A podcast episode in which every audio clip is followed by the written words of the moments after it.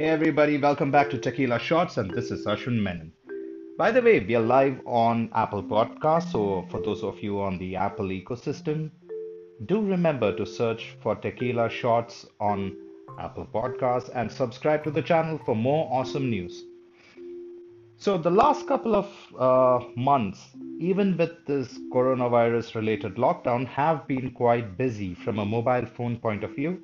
We talked about uh, Razr, we talked about OnePlus slaying it with the OnePlus 8 and the OnePlus 8 Pro. I am going to be talking about the LG's upcoming flagship phone and the new Motorola flagship phone.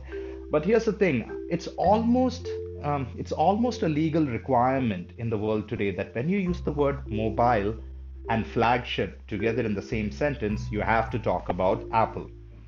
But for a change, today we're going to talk about an Apple phone that is just not a flagship phone.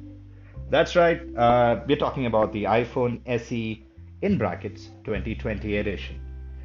Now, uh, for those of you might remember, the original iPhone uh, Special Edition was a budget 4 inch iPhone uh, which was discontinued in 2018. Now, 2020, I guess because of excess inventory levels, Apple decided to relaunch the iPhone Special Edition in bracket 2020. And they decided to do it by throwing the A13 Bionic into the Apple 8, the iPhone 8, I believe. Yes, it looks more or less similar.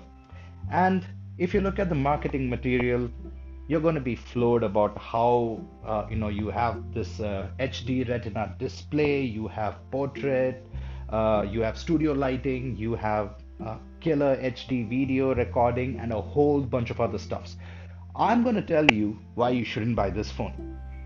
Point number one: the iPhone 64GB version, the iPhone SE 64GB version starts at 42,500 rupees. Slap on GST and it becomes a little bit more. Point to note, you can buy flagships today for around the same price range, which will have more storage, which will have more features, which will essentially have a bigger screen, and da da da. Point number two yeah, it's got the A13 chip, which does a whole bunch of graphic stuff, real nice, uh, photos rendered real nice. Uh, you have augmented reality, you have great video, you can play, uh, you know, high resolution games on a 4.7 inch screen. I mean, Apple has to get it through its head. This is 2020. Size does matter. Point number three. It's just an outdated form factor. I mean, you can buy a phone for 10,000 rupees which has the pinhole camera and uh, you know edge to edge bezels and uh, I mean it's the iPhone 8 is old now. I mean 2008 called. I mean not really, but 2008 called. It wants its iPhone 8 back.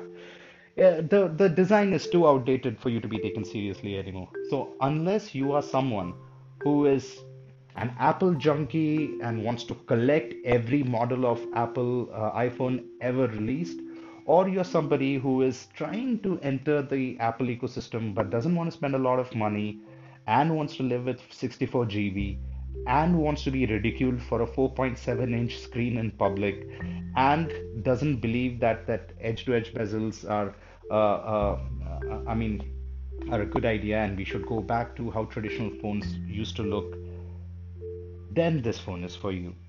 For the rest of us, hold on. In just a couple of months, the world is about to absolutely take off on the incredible plethora of flagship and near flagship phones coming from a whole bunch of manufacturers. It just doesn't make sense for you to spend half a lakh on this phone. Bottom line, it is an underpowered, undersized, underwhelming phone. And yeah, uh, one of my favorite topics when it comes to mobile phones Apple is claiming 13 hours of video playback on the uh, on the iPhone SE in brackets 2020. I find that dubious at best. Among all the things Apple does a great job in, in my experience through all the Apple phones I've had, battery just isn't one of them. I mean, if my uh, iPhone 7 Plus could play video for 13 hours straight, without the star asterisk conditions apply, I would be impressed. So in 2020 to tell people that on 4.7 inch wait a second. Maybe that battery could last long because it's a micro screen. It's a 4.7 inch screen. Ah i take it back apple. I guess you cracked it on the battery side. But on a serious note don't buy this phone.